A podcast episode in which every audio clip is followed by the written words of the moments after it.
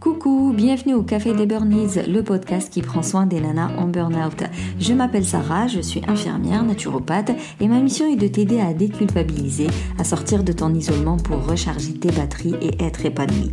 Chaque semaine, que ce soit en solo ou avec une nana inspirante, on parlera dévalorisation, échec, mais aussi résilience, espoir, reconversion et surtout trichothérapie. Si tu es concerné par ce podcast, si tu te reconnais dans mes épisodes et si tu as envie de euh, retrouver ton peps sortir de cette situation et de remonter la pente tout simplement. Si tu te rends compte que toute seule tu n'y arrives pas et que tu as besoin d'être accompagnée, réserve ta séance de coaching offerte. On prendra le temps de parler de toi, de ce que tu affrontes en ce moment et on verra ce que tu peux mettre en place et si je peux t'aider. Maintenant, détends les épaules, cohérence cardiaque et profite pleinement de cet épisode. Alors aujourd'hui, je reçois Sarah de Les Pas Petits euh, qui va nous parler de son burn-out. Donc c'est une nana que j'ai rencontrée dans un groupe d'entrepreneurs qui s'appelle le Gang des Lilloises. Et tu verras que sa version du burn-out, elle est... Bah, on en a déjà parlé en réalité, mais elle insiste sur le fait que ce n'est pas toujours une question de surcharge de travail, mais c'est souvent une question de valeur et donc d'alignement. Eh ben, bonjour à tous, moi c'est Sarah, j'ai 34 ans et je suis maman de deux petites filles, Romane et Olivia, qui ont 4 ans euh, et demi et 2 ans. Euh, je travaillais euh, avant dans l'agroalimentaire en marketing et j'ai vécu dans pas mal de pays, notamment au Vietnam, en Turquie et bah, récemment on est revenu dans le nord de la France où je continue mon travail. Au Vietnam, genre, t'as vécu longtemps 3 ans. Ouais. Et c'était comment? Super bien. Franchement. C'était chouette. T'as le retour ici Et 5 ans en Turquie. Donc 8 ans, 8 ans à l'étranger. J'ai rencontré mon mari qui est français au Vietnam.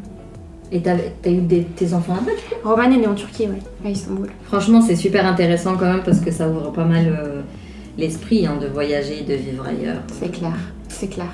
Et quand tu dis agroalimentaire, c'était quoi ton poste Tu faisais quoi? Moi, j'étais en marketing dans une société qui, qui fabriquait euh, des produits agroalimentaires. Donc, j'avais pour mission de les, les vendre. Euh, et je gérais plein, plein de pays, j'avais des équipes, j'étais hyper opérationnelle.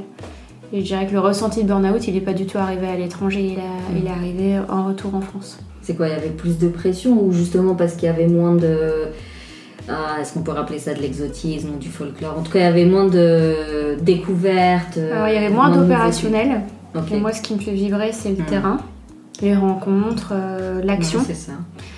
Euh, beaucoup plus politique et stratégique et je suis pas comme ça. Hmm. Et donc euh, une de mes missions c'était euh, de prendre le café avec les gens pour écouter, comprendre, décrypter, être un petit peu l'oreille de, de, mon chef et je c'est pas quelque chose qui me plaisait. Éclaireur quoi. Ouais. Hmm. Et donc un peu perdu dans mes missions en, retour de France où voilà c'était pas mère-père, j'acceptais le challenge mais c'était pas mère-père. Hmm. Accessoirement, euh, problème de santé, j'allais mieux, mais envie de profiter aussi de ce renouveau de la vie. Mhm. Et enceinte. Des enfants en plus. De ma, deuxième.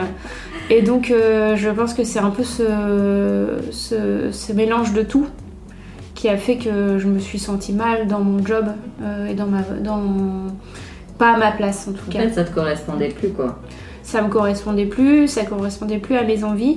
Et, je, sais pas, j'ai jamais demandé euh, un avis médical sur ce burn-out, c'est moi qui l'identifie comme tel. Je trouvais que je correspondais pas non plus à mon chef, donc il était mmh. déçu. Mmh. Et, on, est arrivé dans un engrenage où moi j'étais déçue de lui, lui il était déçu de moi et on n'était pas du tout bien. Et moi ça me faisait perdre confiance en moi au fur et à mesure de, cette relation qui était plutôt pour moi nocive, qui n'a pas duré très longtemps du coup parce que je me suis sentie très mal très vite. Et donc du coup j'ai envoyé plein de signaux, euh, je pense, aux gens autour de moi euh, ça va pas, ça va bah, pas, ça va pas. Ton attitude, elle change. Ta façon d'être, elle change parce que t'es pas bien dans ta peau, t'es tellement pas en phase avec toi-même que oui, ça se ressent. On le dit aujourd'hui, quand t'es aligné, tu rayonnes. Et bah, quand t'es désaligné, bah pareil, t'es bah, et, les gens s'en rendent compte. Hein. Et donc, du coup, je pense que de fil en aiguille, euh, tout le monde s'en est rendu compte. et ils m'ont bien rendu service en me disant, euh, bon, je pense que. Et on, on, devrait arrêter. Ça avait déjà fait beaucoup de, de dommages euh, sur ma santé, euh, je pense, psychologique et émotionnelle et physique. Du coup, euh, quel soulagement quand c'est arrivé de se séparer en fait. Mais c'était dur pour moi parce que c'était plus de 10 ans dans la même société avec des super missions, un épanouissement professionnel au top. Mais comme quoi, un management différent, euh, une vie personnelle qui change, bah, ça, fait, euh, ça fait un burn-out qui arrive. euh, Non mais euh, vois le décalage quoi. Toi t'étais parti pour euh, sillonner le monde, euh, découvrir des Non mais c'est vrai, t'étais dans la découverte, dans la culture de A à Z du matin au soir, du jour au lendemain t'arrives dans le nord, Mm. euh, où tu, retrouves, tu te retrouves à faire de la politique et, ouais. et j'imagine t'as peut-être essayé de changer de poste, un truc comme ça. Bah, on m'a. Non, en fait, euh, je pense que j'étais trop. J'ai pas essayé parce que je Mm. venais de commencer cette mission. Je, me, je me suis donnée euh, corps et âme dans cette mission. Mais j'aurais pas dû, j'aurais dû dire tout de suite, ça me correspond pas. Mm. On m'avait prévenu, on m'avait dit que c'était un poste compliqué, euh, avec un management compliqué. Donc j'étais euh, attendue, le- les gens le savaient, je remplaçais quelqu'un qui était parti en burn-out. Ah, Euh, n'a pas fait tilt non, mais je me suis dit, je suis costaud, euh, je connais, le, je connais le, le management, je connais la boîte, je vais y arriver. Mm, mm. En fait, euh, non. Parce que je me suis trop donnée personnellement aussi dans le, dans le truc et que c'était peut-être aussi un moment de ma vie où j'avais envie d'être écoutée en tant que maman euh, qui voulait allaiter. euh. alors, j'empiétais pas du tout sur euh, les horaires, mais ça, je, je sentais que ça gênait. Et euh, puis j'avais envie d'être là pour mes enfants et on m'en donnait plus l'opportunité. Mm. Moi, j'avais perdu cette autonomie à l'étranger que j'avais, où je faisais mes, mes semaines comme je le voulais. Mm. Et j'avais un bon équilibre, je partais beaucoup en déplacement, mais quand j'étais à la maison, je les voyais, enfin, ça m'allait.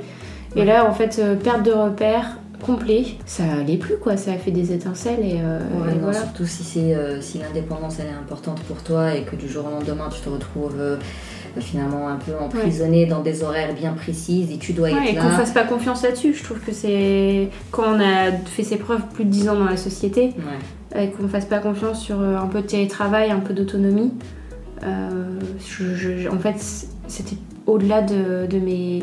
De, mon, de ma tolérance vis-à-vis de, mes valeurs et tout ça. Mhm. Donc ça, je, je savais que j'allais pas pouvoir changer mon manager.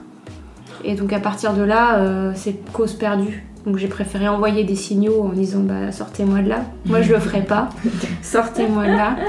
C'est-à-dire quand Bah, j'ai envoyé des signaux. Euh, bah, moi j'avais trop d'éthique pour dire je me- je m'en vais. Puis ça me faisait peur aussi de me dire euh, euh, je m'en vais. Pourtant j'avais des projets en tête, d'autres projets en tête, mais ça faisait peur de franchir le, le pas.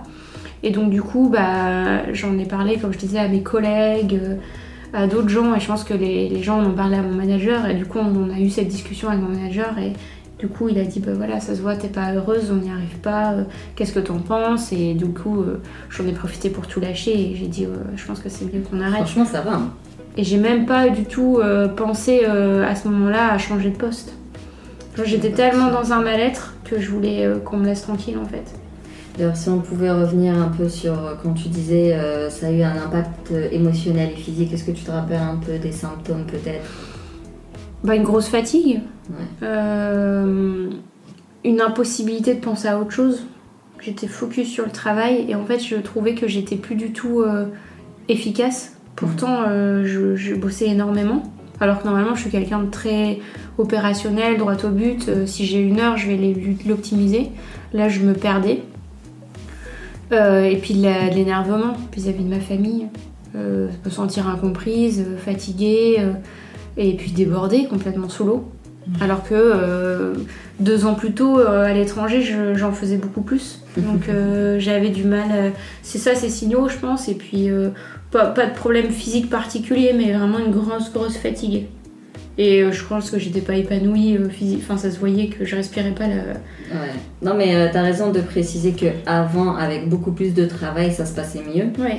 Parce que même si on parle d'épuisement lié au travail, en fait le burn-out aujourd'hui il est défini, alors c'est pas du tout une maladie, c'est défini comme un symptôme, c'est un épuisement professionnel, un épuisement qui est lié au travail. Mhm. Alors du coup les gens pensent que plus j'ai du taf, Non, plus ouais. je risque un burn-out, alors que pas du Pas tout. du tout. Et donc toi Ouais. tu viens de le dire, tu avais beaucoup plus de travail avant, Mhm. mais ça se passait quand même très très bien. Oui. Tu arrives en France, tu as beaucoup donc moins de boulot, puis t'es Moins opérationnel, donc euh, Ouais, j'étais plus là. plutôt souvent assise Ouais, sur une chaise et compagnie, ça se passait quand même euh, pas super. Mais c'est l'absence de maîtrise de mon emploi du temps et Mhm. l'autonomie. Euh. J'avais parfois trois réunions à la même heure. Ah, c'est ça que tu me disais, c'est vrai. Elle, est- elle est intéressante cette anecdote, vas-y. Raconte, je te jure, ça vaut le détour. Ouais, C'était fou. Enfin, pour moi, j'avais l'impression que j'avais envie de rire avec mon chef quand il m'a sorti ça, mais en fait, non, il rigolait pas. Il y en avait trois à la même heure. Il me demande de choisir, donc j'en choisis une. Et il me retrouve à une des réunions et il me demande pourquoi je suis pas à l'autre. Et je lui dis, bah, j'ai choisi. Et il m'a dit, bah, tu te débrouilles, mais je veux le compte rendu des deux autres. Et en fait, euh, je suis ce genre mesdames, de. si vous avez la solution pour se, dé... pour se doubler, se tripler ou je sais pas, se téléporter, euh, faire de la projection astrale, je sais pas. Si vous avez une Voilà, solution. ce genre de paroles, Non, en fait, fou, euh, je pense qu'on est quand on est déjà en détresse, ouais. et ben ça, ça. En plus, attends, je veux dire, quand un individu euh, raisonné te sort une, une phrase comme ça, tu te dis, s'il le dit, c'est qu'il y a moyen. Mm. Parce que sinon, bah. Bah, j'y ai pensé, comment je pouvais faire. ouais, Donc je me suis dit, euh, bon, bah 15 minutes, 15 minutes, puis de quoi on a l'air vis-à-vis des autres. Et puis, Voilà. comment tu fais le compte rendu d'une réunion si t'assistes à un cas Ouais. Non, j'ai trouvé. Et voilà, et c'est là où une personne qui est pas en burn-out va réfléchir, répondre de manière saine, euh, voilà. Moi j'étais déjà dans, dedans, je pense, et donc du coup, euh, ça m'a un peu plus miné en me disant, mais il a raison, je suis trop bête. Je- comment je fais pour pas être trois? Euh, Je suis débile.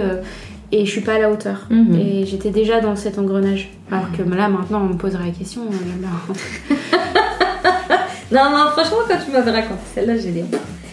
C'est costaud et à mon avis, le mec en question, euh, il doit pas être bien non plus dans sa peau parce que pour sortir des âneries comme ça, je comprends pas. Franchement, si vous avez une solution, les filles, moi je suis preneuse. Comment est-ce qu'on peut faire pour assister à trois réunions en même temps Ouais, ou comment Donc, on peut répondre à cette euh, personne de manière saine. euh, Mais euh, ceci dit, c'est quand même sympa à tes collègues d'avoir, euh, tu sais, véhiculé un peu l'info Ouais. pour qu'elle arrive euh, jusqu'au chef. Et puis même au chef d'avoir finalement euh, peut-être pris conscience, j'en sais rien, parce que d'autres, ils prendraient même pas le Mm. temps de, de réfléchir et ils attendent que Ouais. tu démissionnes. On va dire, voilà, le bon côté. Le bon côté, c'est que ça s'est passé rapidement. Voilà.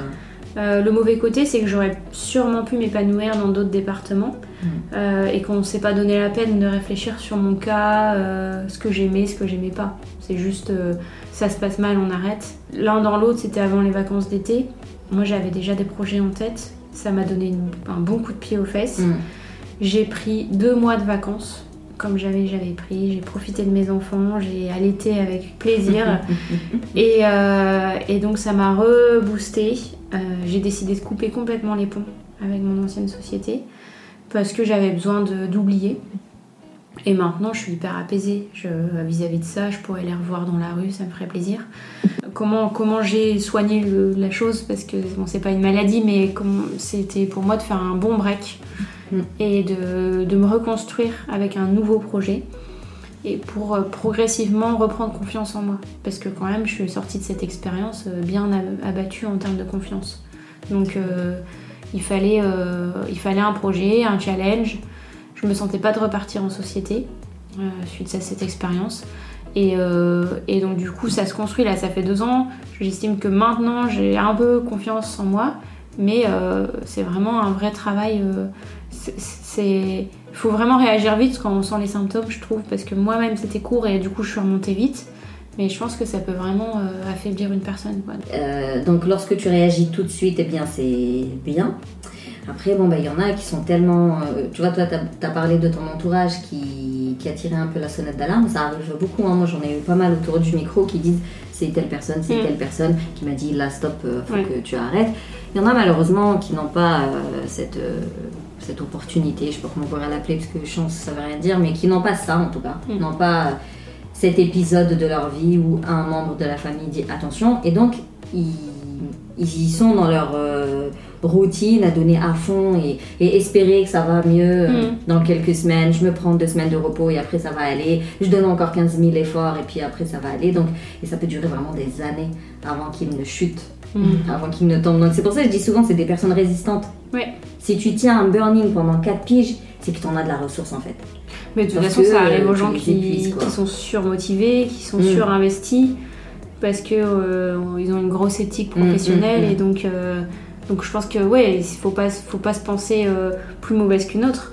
Ça arrive justement parce qu'on est hyper investi et donc euh, il y aura d'autres opportunités professionnelles où, où on pourra prouver ce qu'on ce qu'on vaut. C'est aussi Ah, une question de, de relation avec ton manager qui est qui, est- qui peut être la bonne et parfois c'est un loupé et c'est tout. hein. Moi j'ai quand j'ai eu l'offre, j'avais deux offres, j'avais deux managers euh, et en fait j'ai pas choisi.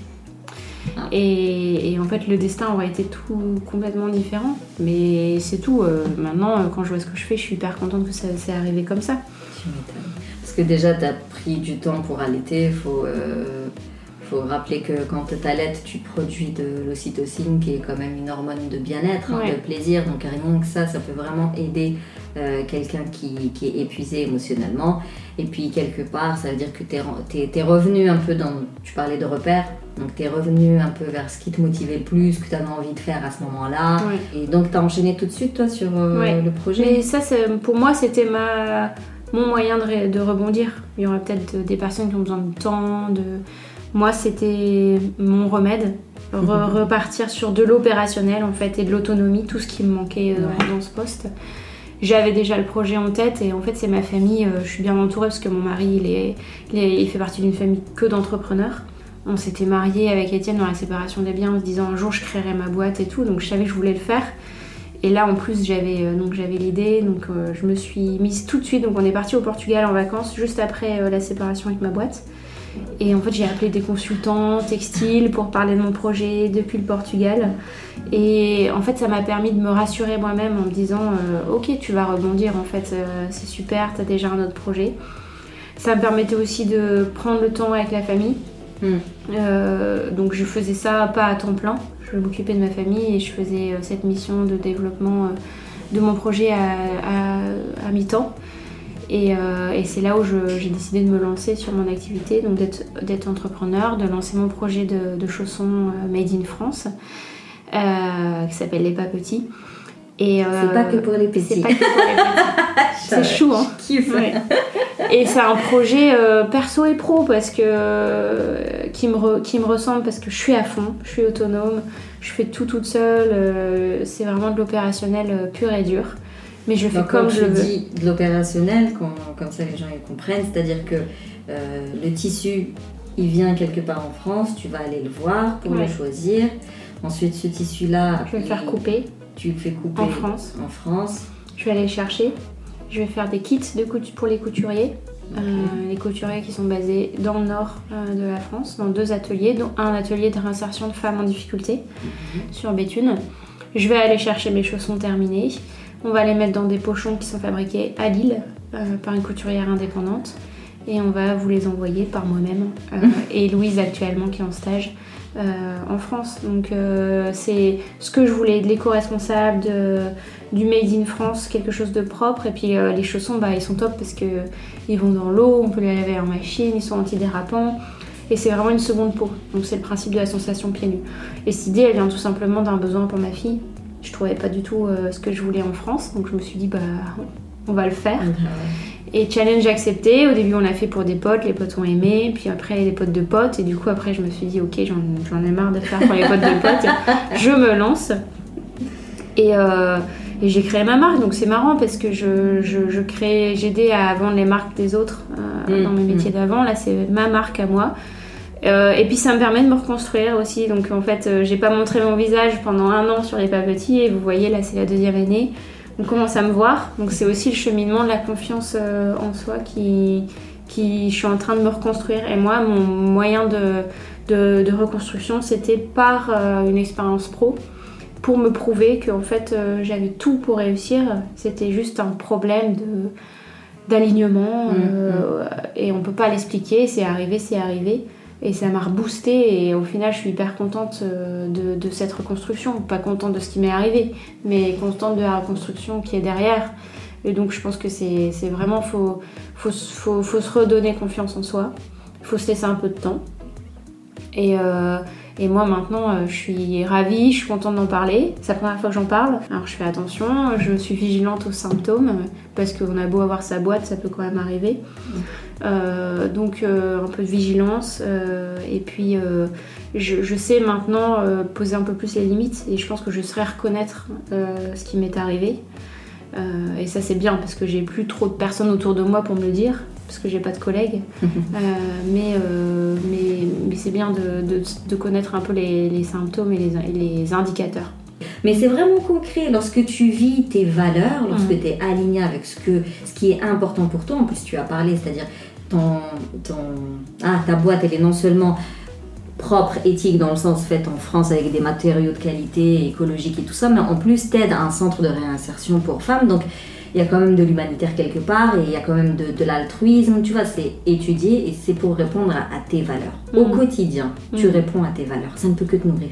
Ouais. C'est quand Voilà, c'est la base, C'est ça. ça ne peut que te nourrir. Si au quotidien tu es euh, en conflit euh, Euh, de valeurs. valeurs, bah, Ouais. ça ne peut que te détruire en fait, c'est tout. Mais par contre, il y a beaucoup de personnes qui ne connaissent pas Mm. leurs valeurs. C'est pour ça que l'introspection, la connaissance de soi, c'est super Hyper important. important. Et quand tu dis, je Puis on change aussi. Ah Moi, oui, mes oui. valeurs il y a 10 ans, c'était pas les mêmes. Ah oui, oui, oui. Et, avec l'arrivée de ma deuxième fille, j'ai replacé mes valeurs hautes, qui Mm, étaient mm, plutôt euh, bah, la maternité. euh. Même si je suis une personne très active qui a envie de bosser à fond, bon, bah, j'ai des priorités quand même à certains moments de ma vie. Et en fait, ça, j'avais pas ça du tout avant. Et donc, du coup, peut-être que mon manager me pensait euh, bah, comme, il y a avant. 10 ans, Ouais. et ça aurait collé. Mm, Et mm. que voilà, c'est pour ça que je parle d'alignement, c'est que j'en veux à personne dans cette histoire. Mhm. C'est que, en fait, ça- ça n'a pas fonctionné. C'est juste Et- que toi, t'avais évolué Ouais. et en face, non.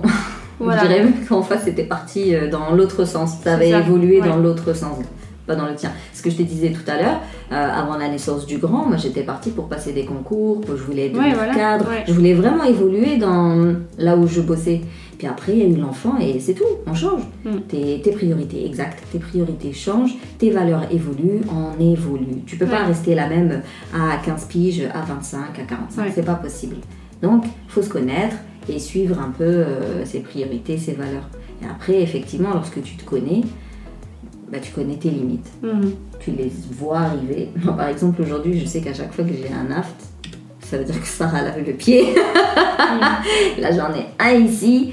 Et tu dois faire je une suis pause, quoi. naze. Ouais. Ça veut dire que je dois lever le pied. Mhm. Il y a 10 ans, je pensais que c'était la banane. J'arrêtais pas de demander à mon médecin traitant pourquoi j'ai des aftes. Mais j'avais de ces abcès de ouf. Mhm. Pas- il me disait que c'était l'alimentation. Très peu me parlait de stress ou de fatigue. Et c'est maintenant, je sais que l'aft chez moi, c'est un signe de Ouais. lève le pied. C'est Mhm. beaucoup. Ouais, Et ça, ben, je trouve que c'est dommage que les médecins ils soient pas plus. Vigilant. Tant que c'est de la psychologie, Mm. euh, enfin ça dépend des médecins, mais en général ils s'en fi- fichent un peu et donc du coup euh, c'est pas alertant. Bon, Moi j'avais mes deux pieds, j'avais mes deux bras, je pouvais aller au boulot. euh, les gens me disaient en plus bah tu vois t'as du lait, c'est que t'es pas stressé. Enfin. Là, il y a des trucs euh, un, peu, un, peu, un peu bizarres, quoi. Et donc, non, c'était pas possible, franchement. Mais c'est tout. Maintenant, je suis, je ravie. Et, euh, et si j'avais peut-être un, conseil euh, à donner, c'est de, rester vigilant euh, de sa propre personne. De s'écouter pas trop, mais s'écouter un peu. Écouter son corps. Euh, cette fatigue qui peut être extrême, qui est pas du tout euh, euh, justifiée entre guillemets, enfin parce qu'on se dit, bah en fait, je- il y a deux jours j'étais capable de faire la même chose et là, là pas, ou il y a deux ans comme moi par exemple, peut-être être vigilante de ça et, et en parler avec des collègues. Moi, c'est mes collègues qui m'ont sauvée finalement. On parlait tout court, parce que du coup, si on pense aux, aux nanas qui ne travaillent pas, qui sont déjà entrepreneurs ou qui sont juste. Euh, qui ne travaillent pas, donc elles sont à la maison, maman à temps plein, bah on parlait tout court. Ouais, Trouver quelqu'un, quelque chose, un forum, ce que tu veux, Mm. mais il faut en parler, ça c'est sûr. parce qu'on n'a pas tous au pli le, le luxe de se dire bon, je lâche tout, euh, Mm. euh, je ferai ma boîte. Enfin, on a besoin de vivre, on a besoin de salaire et tout. Donc c'est vrai que c'est pas aussi peut-être aussi simple pour tout le monde. Moi, je me suis dit tant pis, euh, je le fais et j'arrête. Et on a vécu sur un salaire pendant un an. Euh, je comprends que ce soit pas facile, euh, donc il faut peut-être en parler à son manager, essayer, comme tu dis, de trouver un, un- un autre département qui conviendrait mieux. euh, euh, mais en tout cas, il faut pas rester dans cette situation-là parce qu'on perd confiance, euh, on, se met dans un trou et c'est pas, c'est pas, sain quoi. Donc aujourd'hui, pour toi, ça va? Ça roule? Ouais. Ouais, ça va super, franchement. je suis sereine, euh, j'ai plein de responsabilités, plein de boulot. Voilà, encore plus qu'avant, mais en fait, je le vis bien. Et donc, c'est vraiment pour, pour montrer que c'est pas un problème de résistance à la tâche de travail qui fait le burn-out, c'est le sens le, a le associé. sens, ouais, les valeurs, la valeur haute. Moi, j'y suis, je suis à pont. Maintenant, par contre, si demain je dois devenir salarié, redevenir salarié, ça va être autre chose. Parce que, comme tu dis, ma valeur haute, c'est indépendance, autonomie. Maintenant, je le sais. Euh, ça va être compliqué. C'est pas ce que je veux, les papetis, ça, ça marche bien, c'est le démarrage. Euh, mais euh, mais, mais c'est cool. Du coup, là, tu, venais, tu viens de finir ta campagne de financement Ouais. et c'était des chaussons et c'était surtout des maillots. Ouais. C'est un nouveau produit, C'est c'est-à-dire ça. qu'on peut trouver sur ton site. Ouais. C'est des maillots pour enfants, garçons, Femmes. filles et pour femmes. Ouais. Par exemple, la maman, la maman a des bretelles croisées derrière, c'est-à-dire qu'on peut euh, s'occuper de ses enfants euh, sans que le maillot tombe. euh, Enfin, c'est hyper pratique tout en étant très beau. Et la petite fille, c'est pareil, bretelles croisées, parce que moi j'ai deux filles et vous, vous, vous, vous allez peut-être vous y reconnaître, mais les bretelles elles tombent constamment. Ouais. Et je voulais pas ça, et ça tombe pas, et c'est- super, c'est couvrant. Le cou il est hyper couvert, justement. euh, Ils sont anti-UV. Mhm. Euh, et le petit garçon, c'est trop chou aussi. euh, petit, allez voir, c'est entièrement doublé, sans couture. De toute manière, je mets le site euh, en descriptif comme d'habitude. Je mettrai aussi le compte Instagram, comme ça, s'ils veulent en savoir plus, Ouais. bah, ils savent où te trouver. Ok, Bah, super. merci beaucoup. Bah, merci Sarah, c'était chouette. pour ce partage. Ouais. Ça va, ça a été Très bien. C'est ouf.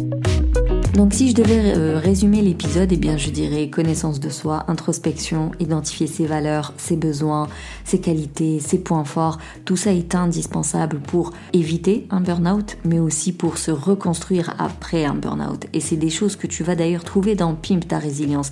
Vu que c'est à base de psychologie positive, nous allons identifier toutes tes forces pour que tu puisses t'appuyer dessus pour surmonter cette épreuve. D'ailleurs, ce programme, il est adapté à quelqu'un qui est déjà suivi par une psychologue, euh, par un psychiatre, voire qui est sous antidépresseur, ou qui est déjà suivi par une médecine douce type euh, naturo, ayurveda, des trucs comme ça. Donc c'est vraiment le petit plus qui va venir euh, t'aider à identifier tes besoins, tes priorités, tes valeurs et surtout te fixer des objectifs. Alors quand je dis des objectifs, c'est pas des trucs de ouf, hein. ça peut tout simplement être j'ai vraiment du mal à me lever le matin de bon pied pour m'occuper de mes enfants. J'ai vraiment du mal à me retrouver dans une soirée avec des amis et rigoler tellement que je suis dans un mal-être, dans une tristesse, je me sens incomprise et, et, voilà, je me replie sur moi-même et puis c'est tout. Donc la résilience, elle va, elle, elle s'entretient. Il y a déjà tout un épisode là-dessus. Elle se nourrit, notamment via le bien-être. Et nous allons travailler pour tout ça pour que tu développes justement cette résilience qui va te permettre de faire face à ta vie actuelle euh, pour pouvoir surmonter toutes ces cogitations, tout ce mal-être et euh, bah, reprendre ta vie et continuer à vivre et continuer à avoir des projets et continuer à avoir confiance en l'autre, confiance en l'avenir. Bien évidemment, on va développer aussi ta confiance en toi, mais surtout pouvoir te projeter dans un avenir où effectivement bah, tu vas être bien et tu auras une activité cool et épanouissante. Donc si tu veux plus d'infos sur Pim ta résilience, le lien est dans les notes du podcast. De toute manière, comme d'habitude, tu trouves tous les liens dans les notes du podcast, notamment euh, le site de Sarah d'ailleurs, euh, son compte Instagram aussi.